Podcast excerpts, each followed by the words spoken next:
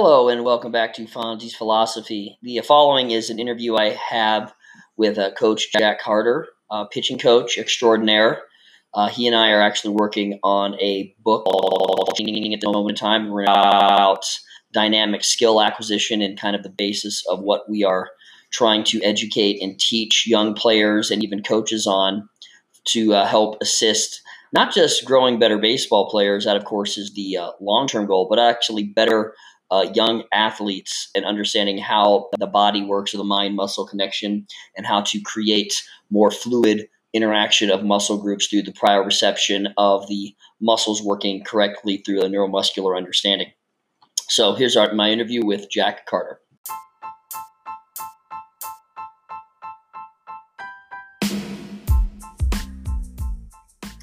So we're here now with Coach Jack Carter. Coach Jack Carter is a well-renowned pitching coach and hitting coach uh, in the local inner city. I should say inner city, but uh, that would be the Inland Empire area and up in, of course, twenty-nine Palms. And Coach Carter, through many years of experience, uh, has actually come up with this new style of teaching kids how to actually become better baseball players, specifically pitching and hitting.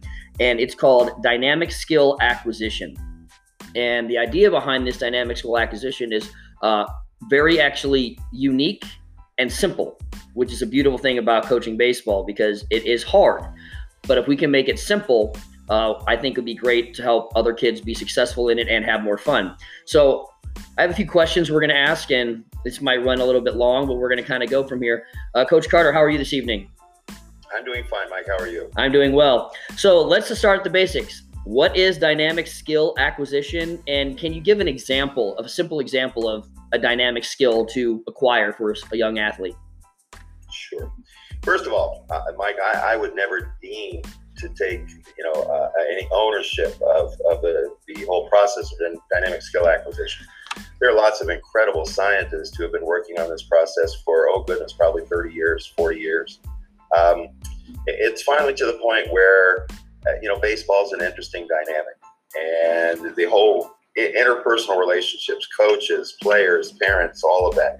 It's a little bit of kind of kind of a mythology in, in that whole process. You know, there's just a historical way of teaching baseball, and I was just as locked up into it as anyone else. And, and I was real fortunate. I had a, a younger coach, uh, Eugene Bleeker at one oh eight Performance Academy. And Eugene does an outstanding job, but he handed me a book, Dynamic Skill Acquisition and Constraints Led Approach. And uh, it absolutely revolutionized and changed completely my mindset in the process. And then I had always been one of those that, that uh, I believe in teaching my athletes game speed. In other words, we're going to execute at the level that you're going to execute in a ball game, where it doesn't make much sense to practice. Um, the whole theory behind dynamic skill acquisition is that we're going to, in the constraints-led approach, the constraints are environmental constraints. We constrain the task. We constrain uh, the, the time frame. We constrain the, the, the playing field. We constrain the implements that we're using to train. In other words, we, we take and try and create a dynamically competitive situation pretty much along the lines of what they're going to be facing in a ball game. Um, and let's take throwing for an example. Historically, throwing is an event that is taught with uh, dad takes a youngster out into the backyard and says, hey, let's play catch. And they stand in front of each other and in a very linear robotic fashion kind of lob the ball back and forth. The reality is in a baseball game, I don't think we ever see anybody actually throw like that. You know, they want to throw in a, uh, for lack of a better, hard. The boys want to throw hard and they want to throw accurately. And unless we start a process, and I started when they're very young, uh, of teaching a general style of movement, a uh, more athletic style of movement, just in general. And, and when it comes to the dynamic skill acquisition part of things is the program that you put together over an extended period of time. Uh, you can't expect motor learning to yield immediate results unless the kid is just really, really gifted, athletic, and, and very proprioceptive, very in tune and, and in touch with his body, the way it moves. I find that most kids aren't. Uh, my higher level athletes, my college boys, my professional athletes, they have the same interesting proprioceptive issues that an eight-year-old has. In other words, it's our responsibility, I think, as coaches to get to the point where we're actually teaching the movements that are appropriate and correlate with the sport that we're trying to teach the dynamic skill in. So that's kind of it in a nutshell. Nice. That's actually a very well-spoken answer. Uh, again, keeps it simple, the idea of it. So let's build on that idea. What is the reason this skill training works so effectively, especially in young athletes that aren't, you would say, considered gifted already in baseball? You know, as coaches, we have a tendency to be a little overzealous. Uh, you know, it might be the word. Maybe our heart's a little too big. We want these kids to grow. We want them to become better at what we're coaching them at. And we almost take it personally. There's an ego involved. Coaching, true coaching, involves no ego. It, it involves an exciting process of trying to creatively put together an environment that is as close to possible, correlates as closely as possible to either the specific movements, the, the specific environment, as close to that competitive environment as possible. So that, that's where the kids want to execute. They don't want to just be able to play a little catch. It's nice to do that. They don't want to just hit the ball a little bit. They want to hit a home run. So unless we get to the point where we actually can teach these youngsters, listen, and, and what we do, we coach it out of them. By allowing the kids to start just moving generally better when they're four, five, six, seven, eight years old, at that point in time, we start instilling that whole proprioceptive notion, that mind-muscle connection, that ability to be able to say, you know what, um, I need to throw a baseball, and there's an appropriate way for me to position my body during the process to do that. And, and if they're not told, going back to the playing catch with dad in the backyard type thing, as opposed to say, hey, listen, let's stand in front of each other ten feet apart and, and throw darts to each other. No, let's set up a target and stand back fifteen feet and, and say to your son, listen, I, I'm going to put a hole in the garage. I want you to do the same thing. Show me how you throw. Show me how when you throw hard, how, how are you going to do that? You know, by not coaching the natural movement out of the process, that's what we need to stop doing. Stop telling them that we know better than their bodies know. Because what ends up happening? What ends up happening is when they start moving really well, they kind of look at you like, hey, wait a minute. Maybe you don't know what you're talking about. I just kind of did this on my own. And I've had athletes, at, you know, at the beginning of this process, I would say, hey, talk to me, be experimental with me. Let me help you to be creative. And obviously when they're eight years old, that's not necessarily the case, but when they're seventeen or eighteen years old, absolutely, you want them to cooperate in the process. And I haven't met a person yet that can consciously speak to his subconscious. That'd be a funny guy, and we might want him in a seance or something like that. But the bottom line is it takes a while to program those movements. The easiest process is to start as young as possible and to make them free movers. Allow them to associate the movement with, for example, with my youngsters, I use martial arts and dance moves. You know, my kids are ninja ballerinas is what I call them on the mound. They think it's really kind of a cute name. But that's exactly what it is. There is no such thing as a pitching mechanic. It's a very explosive and complex series of movements that combines to throw something in an elite fashion. So that's more the the, the whole dynamic skill acquisition part of things. And let's add on this. What do you think, in your experience, is the reason that it's not taught this way? You know, I, I think it takes a certain eye. I, I think that fundamentally that coaches, most of them, they were pretty good players, but they don't know why. Um, they have a pretty good idea about things, but they don't really know how. In other words, you can kind of look at some video footage of a any athlete performing and think that you basically kind of, in a nutshell, got what happens during that process, that, that executional process. Not the case. Uh, you know, my godsend of the whole thing was when they came out with something that, and it was actually a version of a golf analysis program, something called Right View Pro, and Don Slott. He slowed everything down for me. You know, when you slow everything down, all of a sudden, uh, coach, that's exactly what put me into business. I have no professional background. I have no college degree. I had a, an experiential degree in the process of playing baseball, and I was very good at it. I see things really well. I see the timing. I, I see when the timing's not there. I see when movements aren't being executed properly and, and not being timed properly. Uh, you have to do enough research. Paul Nyman, fantastic throwing guru. You know, you give credit to the Tom Houses and the, and, and the Driveline Baseball, some of the more recent researchers. But what it comes down to is, is finally, in the last twenty years, we can see things better. When you can see things better, you can get to the point where you can actually begin to, to separate the movements in regard to trying to teach them, not necessarily separate them, because, you know, the major uh, definition of the whole throwing motion is it's one continuous movement. So what my kids have trouble doing, for example, is is naturally drifting into a throw, naturally moving. Why? Well, because as coaches, we've told them what? Drive down that mound hard. You are going to rock down that mound. Well, then you're going to try and stop yourself halfway down and then, you know, rotate around your hip and, and make an elite throw. Oh, uh, not unless you're in the right position to do that. So, you know, I, I firmly believe that the sooner we start in the better positions we teach earlier in the whole athletic process, the more success they're going to have in a long-term sense. You mentioned a lot, and I really enjoy this, about starting when they're younger and also starting with just, I don't want to say the word average, but just kids, get them to play baseball. Uh, yes. do, do you think that much of baseball training uh, or coaches are really geared towards those elite players? I think that, unfortunately, the game has evolved, especially when you start talking about the big city areas. You know, I, I teach in Corona and Chino Hills, and those folks are all about the travel team. And, it, you know, I, I have yet to see a travel team that actually gets into develop, player development. There's a certain stigma that those that those teams have. And one of them is, we got to win the World Series. We got to go to a U Triple S A event or a perfect game event or, you know, whoever else is out there, and we've got to win an event. Because that shows what? That shows me nothing other than you collected some pretty good talent. I mean, the reality is, I don't hear about too many folks. You know, then you hear about the Dave Coggins and the D F As and then Eugene Bleekers, Lance Wheeler, those fellows. You know, once again, not a lot of development. They take pretty premium athletes and kind of tweak them and dial them in. So what ends up happening? Coaching is hard, and it's just like hitting a baseball.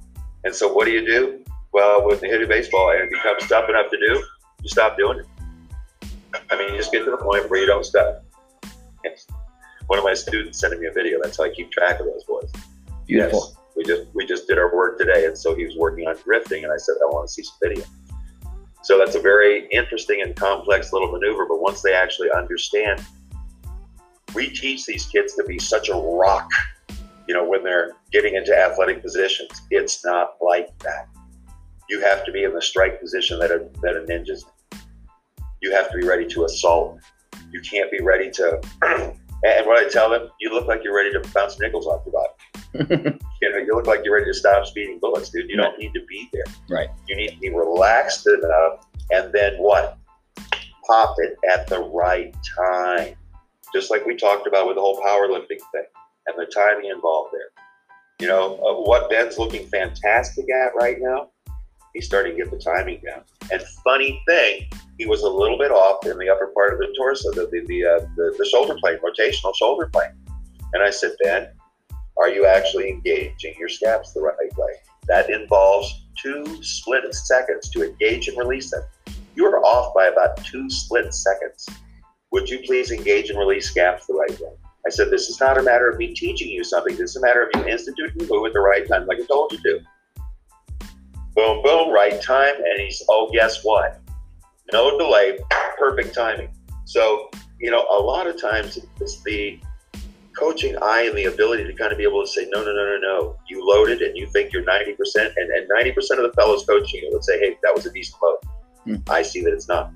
Okay. And you don't always have to be brilliant. It's not a, it's not a visual thing necessarily, because sometimes you don't have to see the result. Yes. If you don't get the right result, he didn't go back for it, because the guy, the kid will tell me, listen, I felt like I rotated back far enough. I did my thing.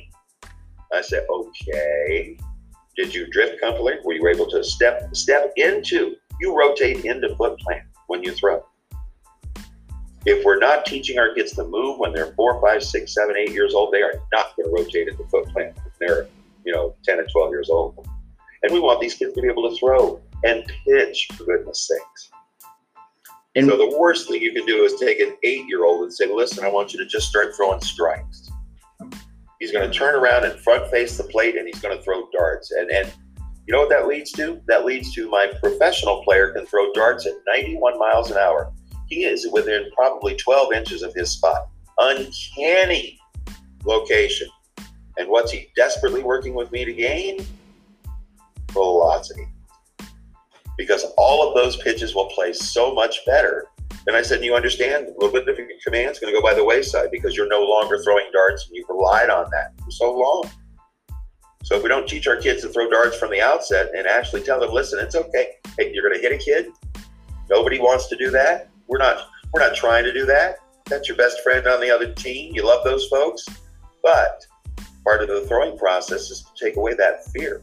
Part of the throwing process and the whole movement process is to acquaint them enough with the fun of, you know, I, I have all sorts of multi-directional, multi-dimensional, multi-movement type throwing drills. Very little of what the kids do is stand in front of a target or play catch. That's not how they throw in a ball game. Now you're bringing up this idea of foot plant and drifting, and you said earlier proprioceptors and muscle memory. How do we connect those? First, what are you talking about? How do those connect, the proprioception and the muscle memory? How does that work together? But, you know, you know, motor learning is a real interesting process, and it has three basic phases. You know, you have your initial phase, you have a middle phase, and then you have automaticity. Your initial phase, cognizant aware, you, you become aware of some things from an initial standpoint. And when my kids are doing things wrong, the initial phase of motor learning, we, we can make some corrections. And what's fascinating is the kids that are more proprioceptive, that are more body aware, in other words, they can think something and actually do something, those kids, they have an immediate improvement. And they're really excited. Oh goodness, I, I'm gonna I'm gonna whip this out, this whole this this whole movement. I'm gonna adjust this whole movement pattern in about a month. Well, then the second part of the whole system hits. You've got a spinal engine, you've got a central nervous system, you've got components in your body that, once again, I've never met the fellow who could consciously communicate with his subconscious, with his central nervous system, with his spinal engine. Those are things that they run. They run naturally. In other words, as coaches, what we don't want to do is inhibit that process. We want to let them run. We want to, because dynamic skill acquisition is all about having a coordinated movement problem and your body coordinating itself, coordinating itself to, to find a, a movement that's going to solve that, that problem. In other words, I need to throw hard. What exactly am I going to do to coordinate my body to be able to throw hard? So uh, a lot of what we need to stop doing is, is coaching out of the kids this natural movement. If we encourage anything, it's would you guys please get outside and play a little sandlot baseball, play some wiffle ball for God's sakes. Do some things that are going to kind of keep you stroking and throwing and moving and turning and twisting and jumping. And, you know, what I want them to do, and, and you're probably more of an expert than I am, Mike, is, is what are the, the, the four major movements, the push, pull, uh, hip dominant, knee dominant. Okay, that. So I want them to be able to do that. What I discover, my kids can't move, they can't dance. So when they're having trouble doing simple things, and, and I have fun, I'll put on Motown in a heartbeat, and I'll say, you don't want Motown? Fine, put on one of your nasty rap boys. We'll dance to that. Whatever we have to do, gentlemen, to teach you how to move that fanny a little bit. So, so I, this is why I noticed you're talking about a young age. So why is it important to do this at a young age? It's almost the same idea of why we te we almost encourage parents to uh, get kids in gymnastics. It's the same concept. Absolutely, Coach. I mean, the reality is when I see a twelve-year-old, it breaks my heart. And I've got one right now. And the boy is five foot nine and one hundred eighty pounds. And he's just getting started with me. He's three months into his whole process. And believe it or not, we had him three months into it, and he actually rotated. And I had him pitching. The kid was throwing sixty, sixty-five miles an hour. No arm pain. And prior to that, it had terrible arm pain because he wasn't connecting his body properly to throw. And what do big kids want to do? They want to throw hard. And they're going to throw despite their body telling them that they're not supposed to be doing that, which it does by taking some great pain and, and stress from here and radiating it right down into the bicep. And, I, you know, the boy virtually was in tears. So we're, we're back to that. And, and, and when I'm, you know, my Twitter following, when I get back to, I'm going to actually postmark for this because I said, you know, you're good enough at this point, because the first time I would have posted it, it would have been just terrible. the collapse, but I want people to see that it's not just the kids that are performing in a stellar fashion that I post or talk about or any of that. It has nothing to do with that. The kid that I value the most is the, my, my Marco. We've got a boy named Tyler Patton. Tyler's just a, a beautiful ten-year-old boy that has throwing and movement issues. Believe it or not, he hits pretty well, which is kind of crazy. But throwing and movement issues. But what he learned how to do the other day, you'll appreciate this, coach, turn a double play. You know, how to throw. Yeah. How to, to that, that counter rotation, flip the bag, counter rotation, all of those things he needed to be able to do. The movement with his foot to actually touch the bag. He needed to learn how to do that because all of those things help him coordinate. Then I watch a kid that grabs a bat and kind of hits the crap out of the ball. Hmm. So amazing to me that the first time we actually moved Tyler, and I use lots of plyo platforms, BOSU balls. I have him jumping off all, all kinds of things to throw. Uh, you know, coming out of all sorts of different positions to throw. He was the one that taught me that, that kids can do three sixty whirly birds off the plyo platform and still land in throwing positions. And I would have never thought as an athlete that that was him. And then just for giggles, what do you do? Well, then you take your best older athletes and you say, hey, seventeen-year-old or twenty-year-old that has an eight-pack, show me coming off a platform. Show me that. And you said, oh, oh, oh, and I went, yeah, interesting, huh? Here, let me show you my ten-year-old doing that. He goes, hey, that's cheating. And I said, no, he's just small like a spider monkey. Yeah. You actually weigh two hundred pounds. It's hard for you to come down like that and do that full rotation, and that's a lot of movement for you. I said, but what it did do for him was help make him more proprioceptive, help understand. And what I was trying to teach him, Mike, how to land. Mm-hmm. How to land properly. So you put them up on a platform or something like that, and they come off of that, and what's the reality? They start realizing that their body is, what, solving a movement problem while they're in the air. So just a nice way to demonstrate that. They all look at me the same thing. Oh, I do something. Wow, I get ready to land. Yes, right. You do. What so far have you noticed is the hardest skill acquisition? What is the hardest movement or basic understanding of the body that some of these young athletes or even the older athletes are hard are having a hard thing to transition, and why do you think that is? Um, I, I think it's anything that is a loading, transferring, rotational process is really difficult for the kids to understand because they were never taught to do it the right way. They haven't been taught athletically from the point in time when they were four, five, six. So you get a kid, for example, is taking hitting lessons. Hitting lessons are real big in the big city. First of all, I'm, here's what the deal is. You, you, you can either get to the baseball or you can't. So you can try and teach a youngster to be better positioned to get to the baseball, to hit the baseball. But the reality is that it's all, once again, a timing issue. You load that hip and you come out, you make a swing on, on plane, take care of business. What I end up seeing is these guys getting, and hitting Twitter is kind of the same way.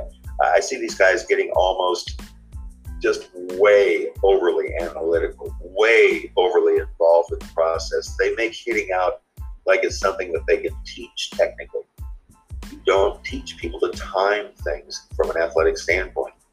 They either have that timing or they don't. They're either good, you know, they're good hands kids, good hand-eye coordination.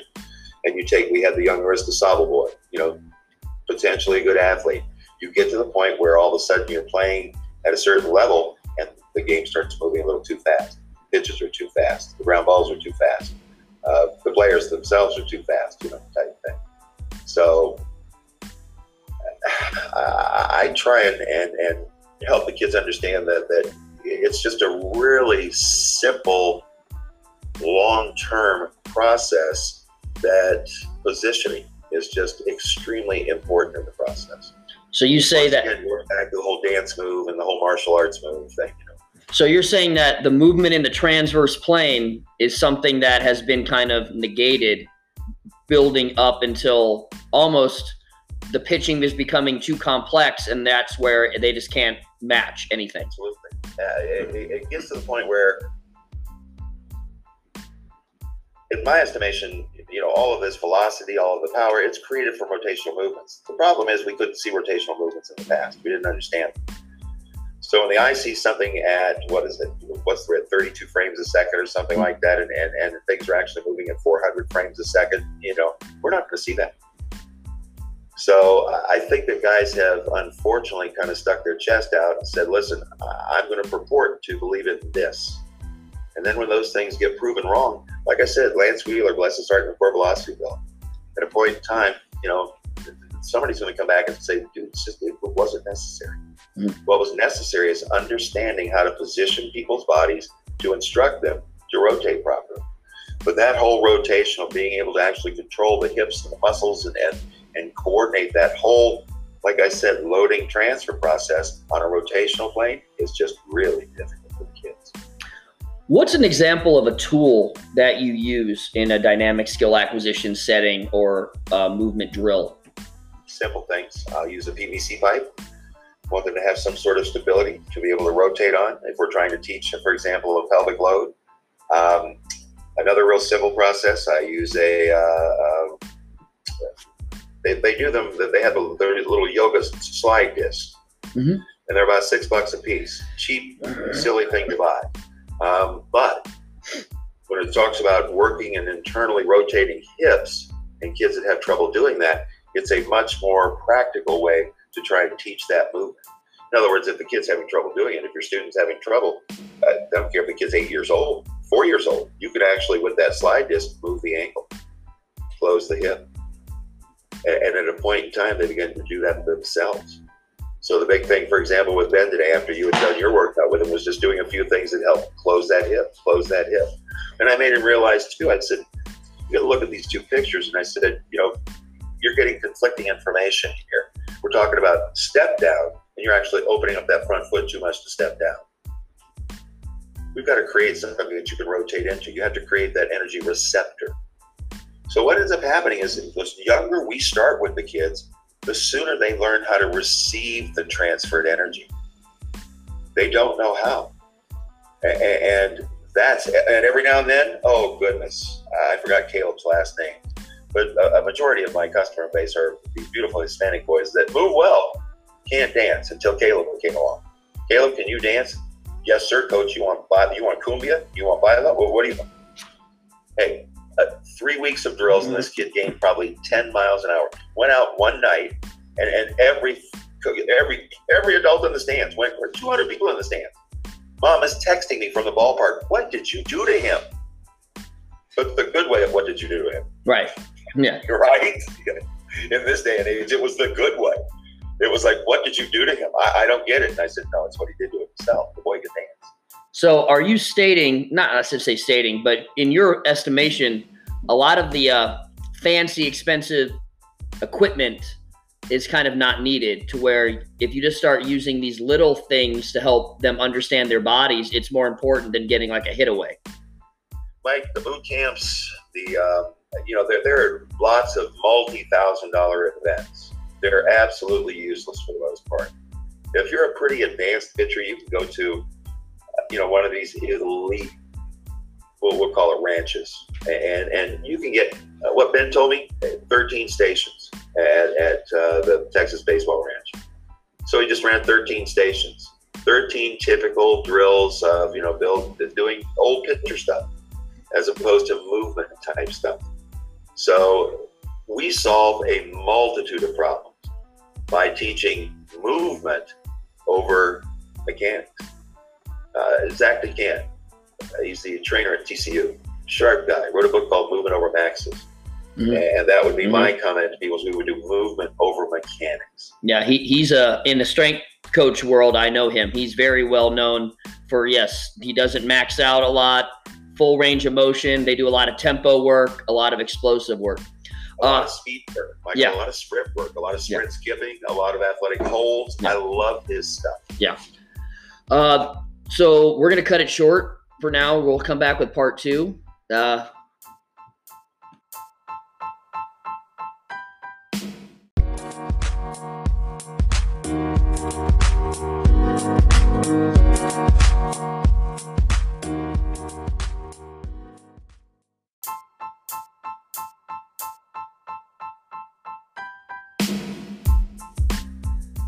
Okay. Hey, we're back. This is the uh, second part of the interview with Coach Carter. We're going to get a little more specific with his specific uh, coaching style with some of his athletes today. So my first question is, you have some uh, some D one and some pro athletes. What changes have you made specifically? Because these are D one guys and pros, possible pros. What results have you seen with these guys? These are the top end, coming to the top one hundred twenty plus players in the, in the world. What are, what changes are you making, and what results do you see? You know, from an overall teaching standpoint, the the, the, the teaching is similar. It's a matter of how they perceive and receive the teaching.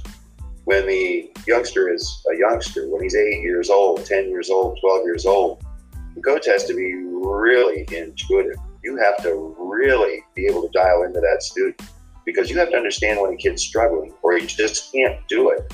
You know, I have a ten-year-old that can do a three sixty whirly bird off a plyo platform and land in a, in a, in a position to throw the baseball, and I mean accurately and hard. But when I put him into a position to actually rotate and pitch in a stationary, static way, it doesn't work.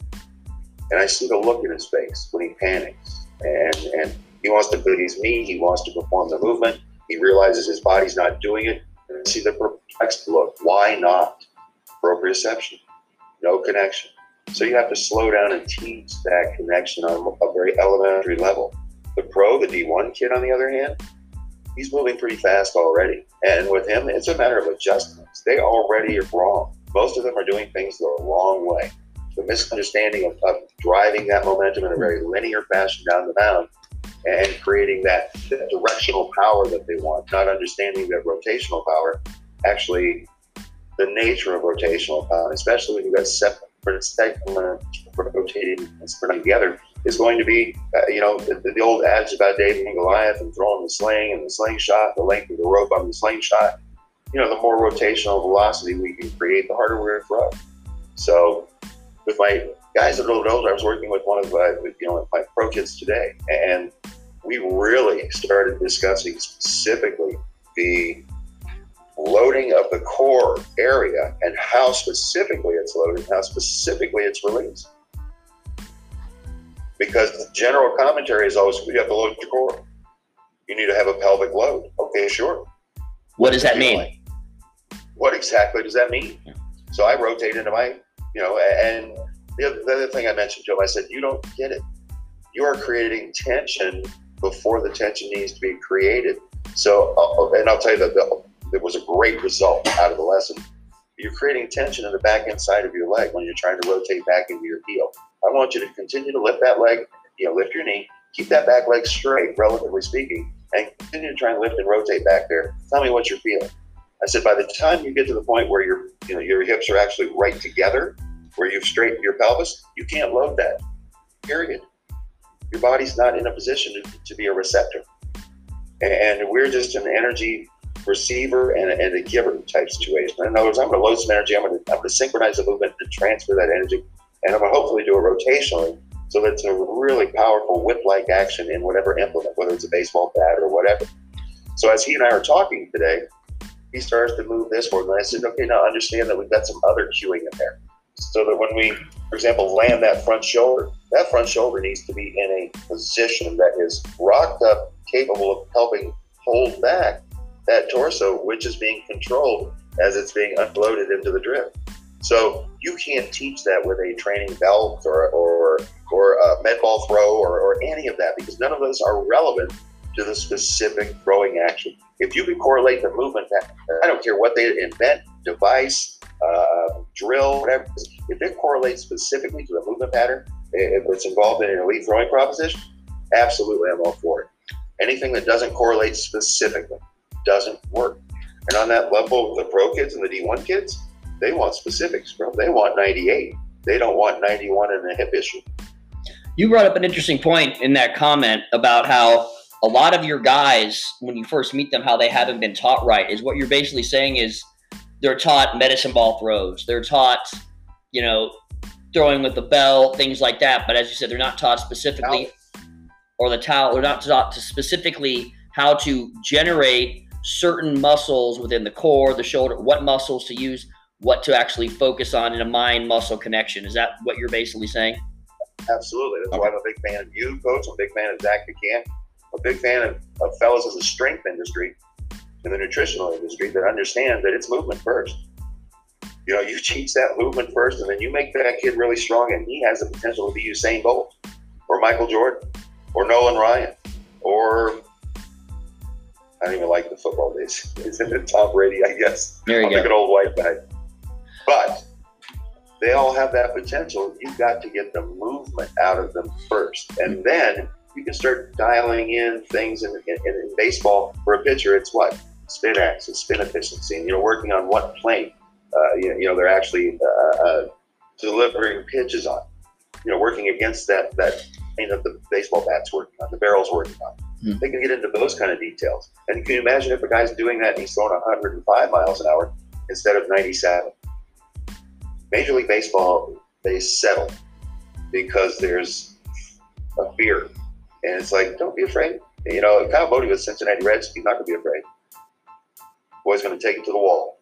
He's going to say, no, no, no, no, no. If you want to develop these players, we're going to teach them how to move really well and throw really hard, and then we'll figure out what to do with them after the one oh five. Now, you mentioned a lot of the um, balance beam and this balance beam drill. What, can you kind of give a little visual about, I'm assuming it seems like a, like a two by four and then they have to jump off of it. What is this? And what does that help with? What does you do with that drill? But first of all, remember, I, I, that was something that, that I saw done and, and used a little bit when I was over at the one oh eight Performance Academy. I've never had that balance beam, you know, myself do or take to a field or, or a training facility that had that. What it did give the guys an opportunity to do was understand center stabilization, core stabilization. And fellas think that they understand that. No. When you start moving your appendages away from your body, so you have to understand how to move in space. So when you start understanding what that what that balance beam force was the issue. When you moved a limb away from the beam, you had to you had to have a reciprocal move. Right? You and it didn't have to be a huge move, but you had to make sure that you stayed not only cored up and engaged, but the ability to dynamically adjust. What I didn't like about it was it's almost too cored up. So I, I really, out of the whole lesson today, my pro says to me when we finally push up, so I'm taking from this that, you know what, coach, I have been approaching this entirely wrong. I have been approaching it like strength, power, mechanical, boom. And it's not that. It's a powerful, de- coach, you kept telling me it's a dance move. The first time you said that, I laughed. I'm not laughing anymore. It is a, I told you, bro, it's a supreme dance move. It is the ultimate Bruce Lee attack. Mm-hmm. Bruce Lee could have done that. Bruce Lee would have been a badass pitcher. Biwata. Or whatever, right? Biwata. That's what he said. Okay, next thing. Uh, what is the most difficult and maybe the most important, in your opinion? Arm slot, hip drive, or the leg plant? What is the most difficult to teach or correct, and what might be the most important? And I could be wrong. It could be something totally different. My, my first thing I look for, like Paul Nyman, arm action. If a kid doesn't have a good arm action, don't delude him into thinking he's going to be a pitcher. So arm action, not necessarily where they throw it from, just the. And then the first thing that we get into is you you start the kids living in a, in a kids. You know, to me, they're all kids, whether it's nineteen-year-old or, or whether he's a nine-year-old. You start them moving in like generalized correlated movements to the whole throwing process and see how well they move through that process, much along the same exact thing that you would do if you're going to evaluate, uh, do, do like a uh, functional movement screening or something like that. Okay. You know, you have a very, a very, for you, it's a very strict set of tests and, and guidelines. For me, it's the eye test. You know, it's it's watching that whole process, watching, for example, my one of my young college fellows doesn't move his hips real well. I've got two of them that move their hips extremely well, but it doesn't mean that necessarily they can formulate the whole drifting and step down movement because it's a difficult move to synchronize in time because it's not just dealing with the hip movement. It's dealing with a complete body movement. The ability, and, and I, I tweeted out today, and the ability to have really superior body control and to understand when your body is loaded.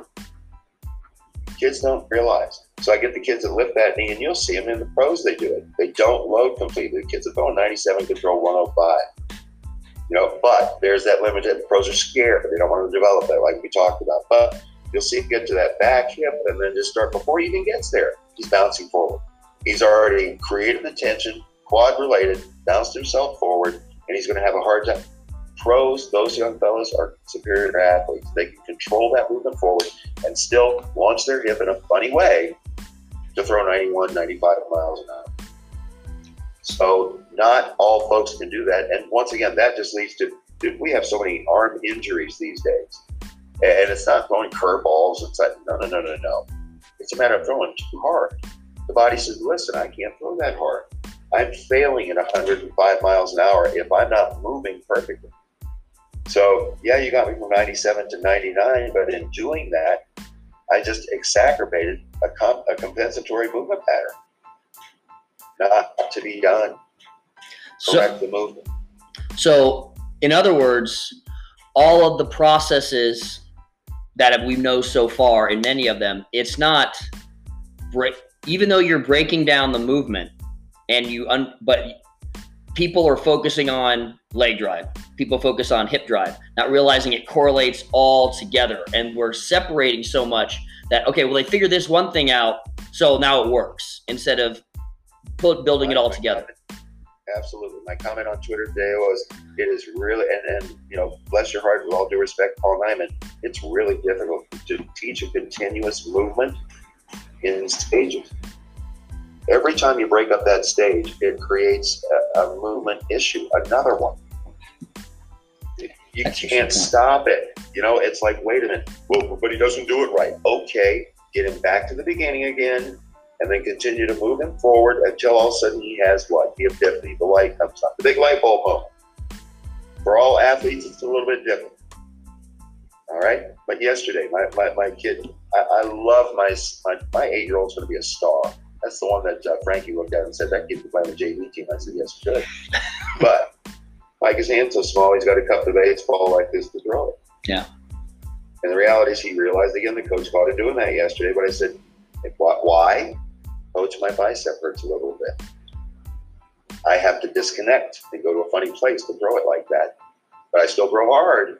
I said, yeah, I do, but not hard enough. And so what do I come home and then, as I'm cramping up last night, I've got a baseball in my hand trying a new three-finger grip because he won't put a thumb underneath the balance. He can't do it. Hmm. So you deal with all of those kinds of issues when you're training, and that's a variable. That's another limitation, but you can't stop the training process. So with my pros, for example, or my college kids, it's, listen, dude, you're having trouble with that movement because you haven't done it ten thousand times. Give me ten thousand movements. How long is that going to take? The two or three years that I told you that it would. But you're also an advanced mover and thinker and elite athlete. And if you'll put in some of the what, Mike?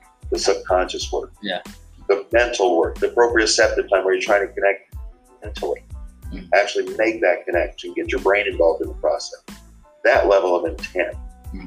So that's what I kind of lecture my, my boy about today, was you got to have that level of intent in and amongst all of these other things. Mm-hmm. I mean, you can't just think it through, and you can't just work it through. You have to do both.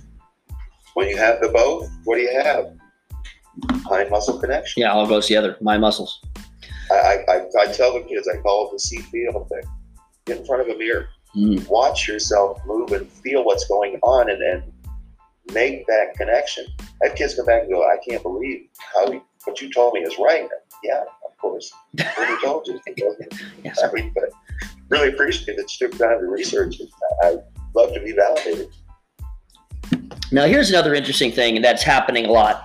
Uh, and I'm wondering if you feel it's a correction that some pitching coaches are doing, the throwing across the body. That's like a big thing. Uh, Scherzer does it. Uh, that's a big thing that a lot of these younger guys coming up, they're doing, where like the righty will step to third and throw across their body. Where does that coming from? Why? I mean, I know it works for them, but is this going back to not understanding how their body moves? So they're making a correction, an adaptation? Yeah, oh, well, they're creating the angle that they want. Pitching is all about geometry. Okay. So when you take that step to third base, you create a totally different angle. You know, Arrieta, when he was throwing ninety-five from that angle, ninety-seven, was impossible to hit. Mm. Uh, hence, you know, Cy Young and lots of wins, and mm. the Cubs do well, and yada, yeah. yada. With the Phillies, he's a different pitcher. He's lost velocity. It costs you some. Scherzer doesn't come as much across his hip nearly as Arrieta does, for example. Correct. Scherzer's a lot straighter. And if him is, if he's, he is such a superior athlete, that I think that he uses that to help create additional torque, okay, additional tension across his body. He's not so much looking for the pitch angle, okay, the different angle on the pitch. So the guys have different reasons. You know, Jared Weaver was huge stepping to third base. Yeah, he got short in his career. Yeah, but you know, that guy was a man when he was throwing at Long Beach State back in what, oh two or something like that. Yeah, and then stepped right into the pros and threw like a man the next ten or twelve years. And then once the shoulder went, it's done. That shoulder has a tough time working at that angle consistently. So, okay, so some people, superior athletes, or creating more whip, but then some might use it as a compensation, and then it'll catch up to them because they're restricting their movement appropriately. They're, okay. Bingo, bingo. So in, in essence, it, it's what? A really elite compensatory movement pattern. And it's like, no, no, no, but when you're when you're good enough to generate nine eighty-seven from that arm angle, you saw how much of how well it worked for Arrieta for the two or three years that he yeah. was just primo in his prime. Yeah. That and the fact the kid eats everything he's supposed to and looks like a, you know what, brick house, like yeah. you. So okay, he takes care of it like he's supposed to. Now here's another thing. The whole, you, we mentioned this in the opening in the first chapter of the book, about that leg spacing, about that distance, that measurement, eighty percent, one hundred percent. What is that philosophy coming from? I, I know you don't agree with it because it, it's a, It's a measurement that going almost going back to wingspan and all that stuff. What? How does it? Why is that? Exi- why does it exist, and what is it trying to prove? Uh, until Tom House and some other, you know, PhD type fellows and kinesiologists and, and movement and motor learning people got involved, baseball coaches didn't understand what they were looking at. Okay. So everything was a pronouncement of the specific my description as a baseball coach, not necessarily completely educated. There's baseball guy, the baseball guy. I want you to, to get that arm up in the bag. And I want you to get that arm. But why? Can you tell me specifically? And that's what, did I always use that question? That's why I figured things out when I was in college. You know, Coach Noel would tell me something. I'd say, okay, but why are we doing that? Can you explain two minutes? Say, good. Put in my two cents worth. And he'd say, I never have that. I never get that cooperative effort. It's like the guy, I said, I'm not afraid of you or anything. For goodness sake, Bob, I'm a nice man. Love you to death. And I love the things you're teaching me. This is great. I, my, when I went to, I was a linear guy. I was a hard throwing eighty-six, eighty-seven mile an hour, eighty-eight mile an hour guy.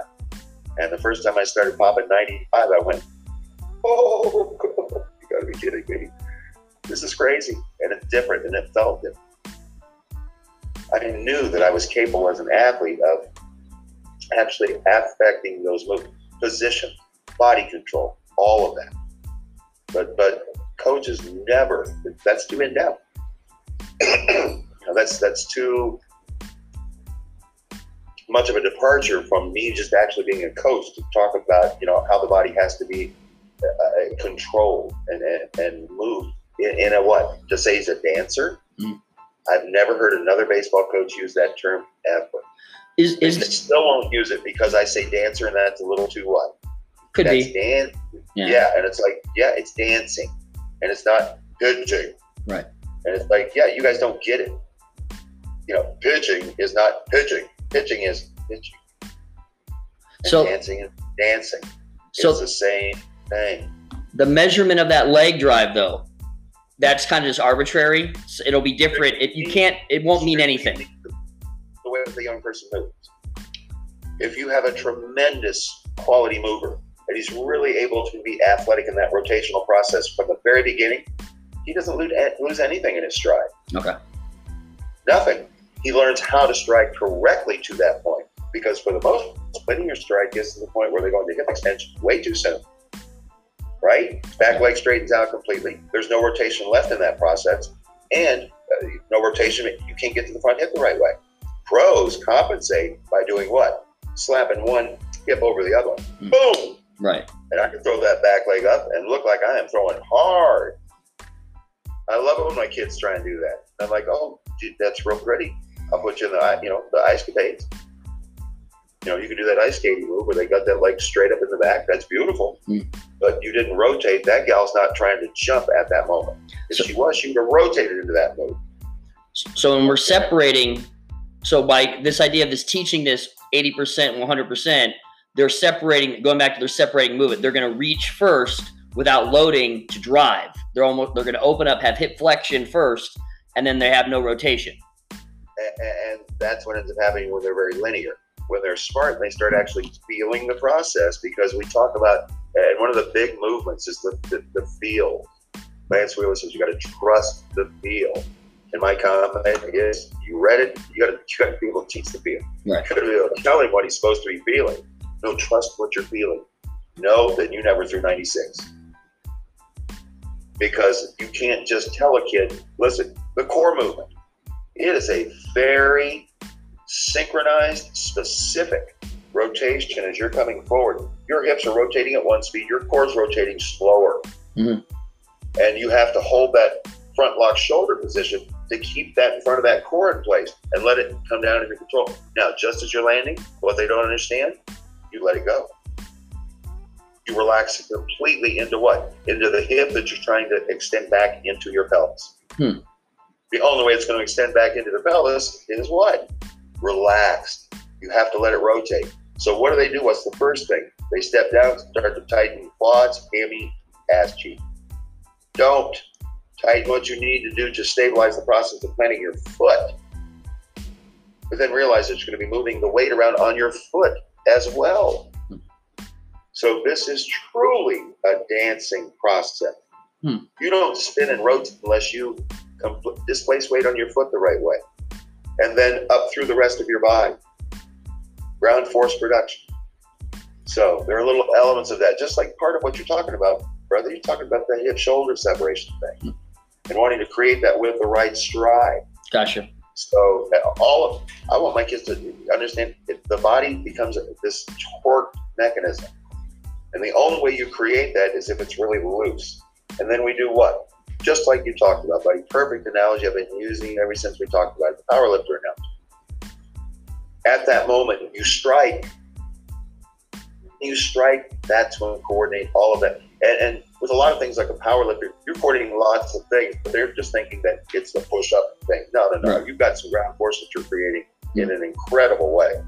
I mean, by the time you get to that, that force level is up through running through your chest, that's when you feel like you're strong and ready to go boom and, and do whatever power lift you're trying to right. do. Right. You know, I'm old and I don't do that. Okay, w- back to this linear thrower thing. When we were talking about the idea of a strike thrower, do you think like a lot of times they are afraid to do this changing because the kid is a strike thrower on a linear pattern, and if you're messing with them, they'll basically not become a strike thrower when they can lose that? Okay. You know, professional pitching trainers are much more inclined to want to help him move better and rotate better. This is a major issue for our youth leagues. Little league coaches, travel ball coaches, pony league coaches. That's what they do. I got a kid that throws strikes and he has a pretty good arm, so he's throwing seven miles an hour, eight miles an hour slower than he should be, but he throws strikes and gets most everybody out, and I'm competitive with him in the game. So then all of a sudden the kid throws back-to-back games in a championship series. I got a boy right now that is down, and he won't probably pitch again until he's a sophomore, junior in high school. He was my right-handed pitcher. He was a gifted twelve, thirteen-year-old. fourteen now. He'll make the team as a player because he can also hit bombs. But there was one summer here about three years ago. He was the man in Corona for his age. So he pitched on three travel, all-stars, and some other specialized team. And they all used him, and his dad allowed it. And I was like, I just don't know you to be that kind of a guy. And he goes, we're trapped in a situation. And there's a lot. I said, how's Barrett holding up? And he said, his arm's holding up. Well, it didn't hold up two years later. He's now been down with growth plate issues the last couple of years. And the last time I talked to his dad, it was much more serious. Uh, he gave me a look, Jack, Jack, we're not talking about that right now. Wow. All from one summer. Because he was a linear thrower and through strikes. He was, he was a relatively rotational thrower who couldn't stabilize his front knee. So he had to pull up and be linear right at the last moment. What did that do? Provide just enough of a compensatory pattern that over a period of time between the growth plate issues, because what they did was they took out some bone chips. Mm. Also, you know, out of a thirteen-year-old kid, that shouldn't be the case. So any any form of, of and, and for Barrett, that was his particular cause. is he would collapse that front knee just a little bit. And Mike, when you're going seventy-five miles an hour and you're thirteen years old, collapsing that front knee, can you imagine what he could throw if he just could completely stabilize and was completely rotation? Right. So my guys that are completely linear, those are the guys I see. You know, I, I'm doing my work over at a parking garage, and I'm watching the local pony league, and I love those folks. But every coach has the same thing. The kid that throws with his arm right up here, that throws perfect darts for strikes. Every one of them. And he doesn't throw real hard, and he's got an interesting knee lift that is absolutely of no value. In other words, they're not teaching the movement. They're teaching strike throwing. And strike throwing is not either. That's what my dog does too. Somebody coming up in the yard. Yeah. That actually moves into our next question. Uh, you talked earlier about arm issues because kids are throwing hard. Also, what about the uh, the old myth about kids throwing curveballs? Let's kind of finish up on that as we're getting close to the end. There, you know, arm action, I told you, was the primary consideration for pitcher, right? Mm-hmm. Correct. Arm action throws a good curveball. Period. You know, you teach the grip properly, you teach how, how to actually initiate the pitch properly. You know, I have a couple of teaches for my kids. You know, with the slider, it's you're throwing a fastball, but you're just dealing with it at the end. That's the feeling that you want to have. Mm-hmm. All right, and you learn to develop different degrees of what? Angle, angle, positioning on the baseball. All right, with a curveball, that's always more of an issue because kids have a preconceived notion that they got to kind of tuck things and tuck things, and pretty soon they're throwing a curveball into their chin. No, no, no, no, no. Or they're out here rotating. They don't understand that you got to get to the front side and leverage that off-speed pitch. So it, it's to the point where, where we're ah, – I, I don't want the kid to be a linear thrower, period, because I want the arm angle. And then I want that, you know, to, teaching off-speed pitch is, is a whole new uh, experience for most of the kids. Mm-hmm. Every now and then I get the kids that are very fortunate. They get to the point where they can at least load properly. The proper load solves probably eighty percent of the problem going forward. In other words, getting to that front hip the right way, even with a proper load, like they're probably eighty percent of the front hip. Hmm. Um, and that's because we start in the right position. I told you, most of the time I've got my kids straight up here. That's mm-hmm. going to generate a linear throw. Like right. that. At that point. So we want to establish those rotational planes as early as possible in the movement. I E, I start teaching my eight-year-olds how to rotate, dance, and move, and then we say, hey, let's do some throwing too. So it goes back to it's not arm action, it's arm position slash body position, which then can put tension on the arm. Like you're throwing around your spot an angle. So if you create the right angle, hold, hold on a second. My daughter in her bag. Do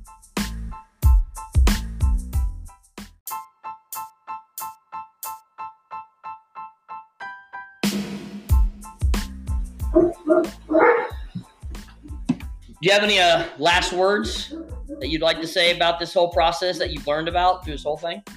Well, yeah, I'm just grateful that I continue to evolve and learn more about how to instruct the process.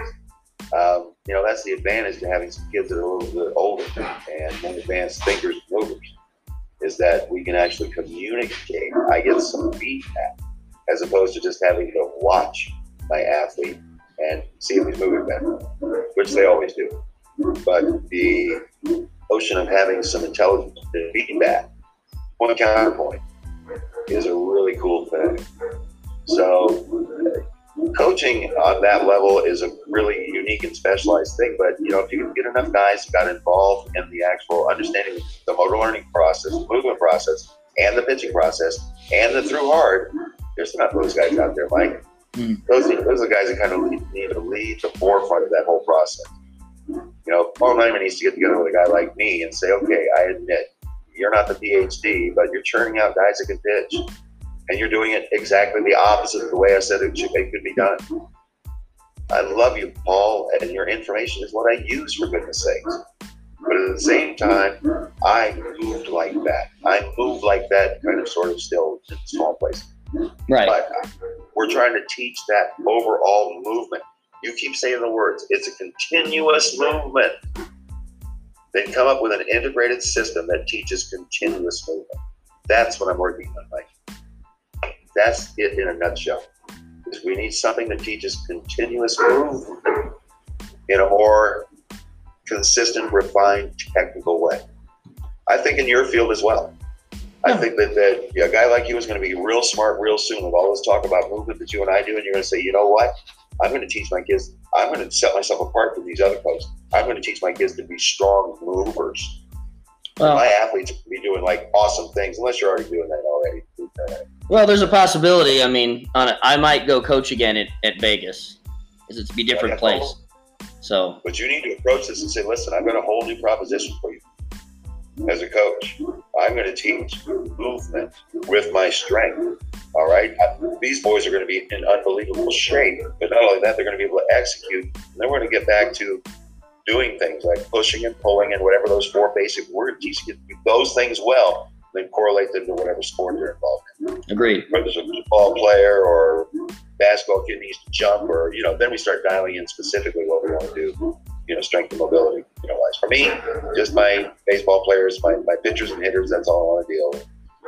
Interesting to watch other athletes in other sports and have the similar ideas. You know, how could I coach that? You know, mm-hmm. how could I make them? It gets fun to be creative coaching instead of doing the old, you know, okay, well, tomorrow we go to the one knee drills and then we're going to do the rotational yep. thing. I still see them doing the same, that thing where they've got their feet parallel, mm-hmm. rotate the chest back a little bit and throw. And I said, okay, why do we throw like that in the game?